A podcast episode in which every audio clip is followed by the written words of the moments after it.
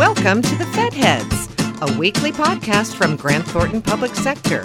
Join the Fed Heads, Robert Shea and Francis Rose, each week to talk about the arcana of government management and the people who are working hard every day to improve it. Welcome to episode 190 of Fed Heads. I'm Francis Rose. 190. I'm Robert Shea. Yeah, you are. I thought you were going to say that your name was 190, which would be a little odd.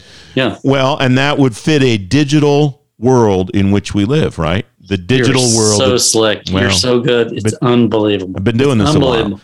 One of the elements of the digital world in which we live is the cybersecurity problem, challenge, issue. Whoa. Yes. WOE, not WOAH, that agencies are working on.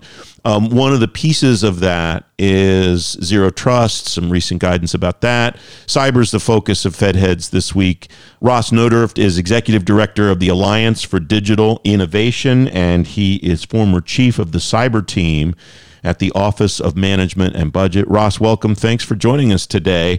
What's your takeaway from a lot of these? There are a lot of pieces out there now about cyber, thinking about the way that the federal government's restructuring the jobs that all of the cyber leaders have, what that looks like.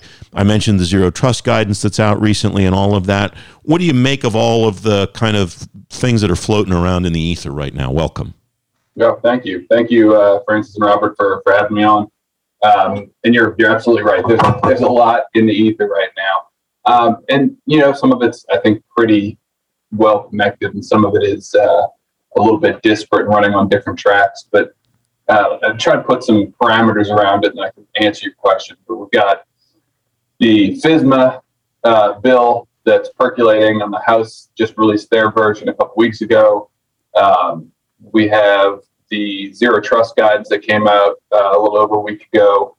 We have the cybersecurity executive order that is still being implemented right now. So we've got a lot of policy, and it's big policy. It's more micro policy, but it's still just pushing cybersecurity forward. So you know, I think it's important for us to kind of take a second and see what is it that agencies really now are required to react to. Where are they in their process? And I think the freshest one to talk about is probably the Zero Trust guidance that came out of OMB recently. So it's the Zero Trust strategy that was published on the 26th of January. That document was the start of the race for agencies to develop their Zero Trust implementation plan. So, I mean, 60 days, not a lot of time for them to take a look at what is five big pillars of change and figure out how to do resourcing, both from a cost for tools standpoint, a cost for people, how they're gonna implement it and migrate into this new architecture, how they're gonna build the new architecture. So there's a lot of piece parts to this document that they have to write. The good news is it hasn't changed dramatically from the draft that was circulated to agencies and made public several months ago. So hopefully agencies have seen that and have been planning accordingly and have started to develop what some of those approaches may look like. But I think it's still going to be pretty chaotic next few weeks to put those resources together in a way that makes sense. Ross, the government is both probably the biggest target for cyber attacks. It's also probably the most difficult to protect because of its size and complexity.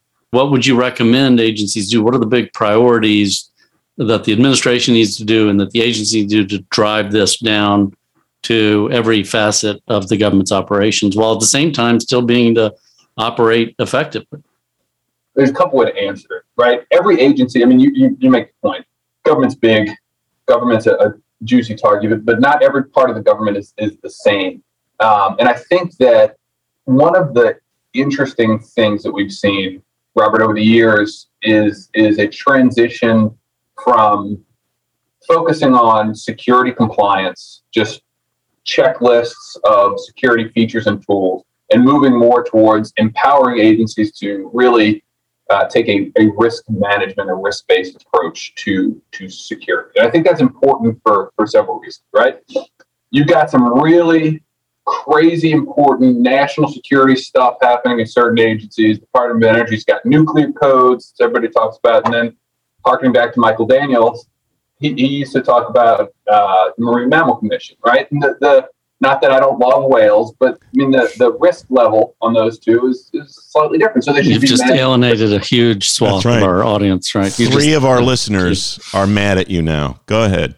The whale songs that they're protecting could be considered CUI. I don't know. It depends on the agency's risk tolerance. But I think it's important for us to, if the FISMA law is going to put the risk squarely on the shoulders of the individual agencies across government, that's important for us to empower them to make those risk management decisions based on the types of data that they're dealing with. And I think that shift is hugely important to helping us take those scarce resources that are out there and apply them accordingly. Now, to answer your question more directly, what are the things that we should be leaning into?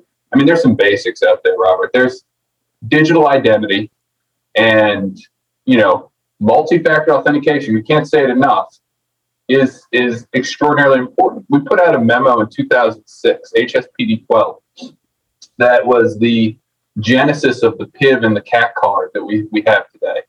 And it has taken us, almost 2 decades to roll that out in any type of meaningful way. We're pretty close. People have PIV cards, but there's still...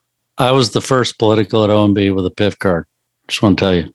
Wow. That's how old I am. Well, I was going to say trendsetter, Robert. Yeah, well said. So point being, basic stuff, digital identity, making sure that your network, well, as we move to more of a zero trust environment, that we're using segmentation of network spaces, that we're really doing device level security, and that we're mapping what our data is and making sure it's protected as it moves between the individual people and the devices and across those network environments. Just a heads up, when he starts telling his Grandpa Simpson stories about when he was at OMB 142 years ago, you're welcome to just continue talking. Eventually, he will get the picture, and he'll just stop and go back to sleep. It's perfectly fine. Unfortunately for me, Francis edits these things. Yeah. Well, I'm not editing that. I'm leaving that in.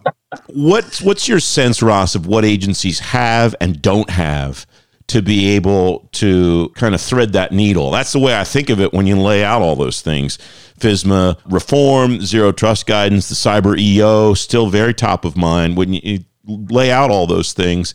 I imagine there's a laundry list of things on both sides of the ledger. Maybe they're already equipped in certain ways fairly well, and in other ways, there are still some pretty big gaps. Yeah. Look, I think you guys are uniquely placed to understand kind of what I'm going to say here. I think what agencies need the most and can use the most to really effectively drive cybersecurity forward is a alignment between the C-suite executives. I mean, people say this all the time. We've got to have people at the top who are driving down cybersecurity, and that's true, right? You have to have ownership and buy-in from the secretary. But let's be honest. Some of those positions, the secretary, the deputy secretary, those are political appointees that are going to shift throughout the course of administration. You need career, long-term staff who are at the top of the food chain, who have relationships with each other and are looking at how do we successfully secure the mission. So the mission space is sacrosanct. Let's figure out what we're doing to underpin that from an IT standpoint. How are we funding it to make sure the mission is done, and how are we doing that securely? That conversation needs to be seamless, and security is built in to that conversation every single part of the way. That's what is key. So when you say it needs to be seamless, the implication in my mind is that it's not now. What are the gaps and what seals those gaps, Ross? Sure. And look, I think that it depends on the agency. Some agencies I've worked with who do it very, very well, and some agencies don't. Some of the don'ts to your question, we've seen not through any fault, but I have seen that security folks tend to have solutions and ideas and ways of protecting things when they go to either purchase a tool or service that don't necessarily map to what the contracting officer understands is the need, right? So breaking down the barrier of, hey, I need something that is going to take several years for me to buy, or it's something, it's a service that I have to buy over a period of years, and here's reasons for it, and I need you, contract community, to go buy this, but they have not necessarily experienced what this tool does. They're not sure how to rate it. They're not sure how to use past performance to purchase the service. And then some of the flexibilities in the FAR, you know, some that require nuanced understanding. So you've danced around this a little bit, Ross, funding for these and other IT modernization efforts. I know your organization has advocated for greater funding for huge needs.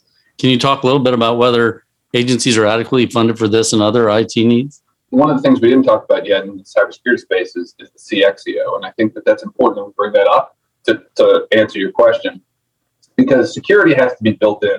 Back to the other point I was making. For every major IT priority that underpins that mission, right? So we have to build in security across the board. And recently the CXEO came out, and when I think it was some folks were asking, OMB has said that we can achieve those priorities that we've outlined in this executive order through current funding levels. Well, I mean, some of this stuff requires major upgrades, movement to shared services. You cannot, the way I look at it is you can't build a new bridge and shut down traffic on the current bridge. You have to keep the traffic moving on the current bridge while you build that new bridge before you can shift it over, right? So there's no way that you can do it fully with the current funding that you have to keep that service going.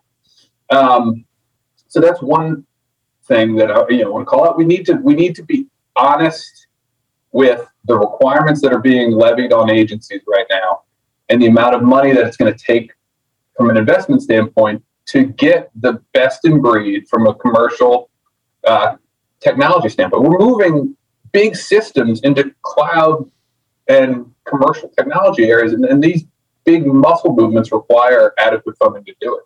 And I think that whether it's the CXEO, the cybersecurity EO, the Zero Trust guidance, it's going to require money. So we've got to work. Agencies have to work with Congress. OMB has to help bridge the gap between the two. We have to be intellectually honest with the requirements that are out there, and we have to ask Congress for money to get it done. Final thought, what will you look at, for example, when a budget request rolls out for fiscal 23, or when Congress, if Congress, ever makes final appropriations for 22 and beyond, to see whether that part of it goes along with the policy and governance part of it, Ross? Yeah. Well, I am a naturally hopeful guy. So I am going to look for, well, I'm hoping that FY22 is not a year-long CR, and that we have the ability to lean in and do some new program starts. There are, you've seen some of the marks that are out there right now. There's cybersecurity funding in those marks. So if we are able to get an omnibus package or even minibus packages, that'll allow us to fund some security measures in 22 that weren't funded before. In 23, again, staying optimistic. Because that Zero Trust strategy has been out, and because the executive order has been out since May, agencies who are paying attention, I hope, have seen the writing on the wall and have started to bake in some of what they think are going to be their requirements into the 23 budget cycle. So I'm hoping, and knock on wood, that we see in 23 some interesting congressional justifications for cybersecurity spending that help drive these Zero Trust requirements forward.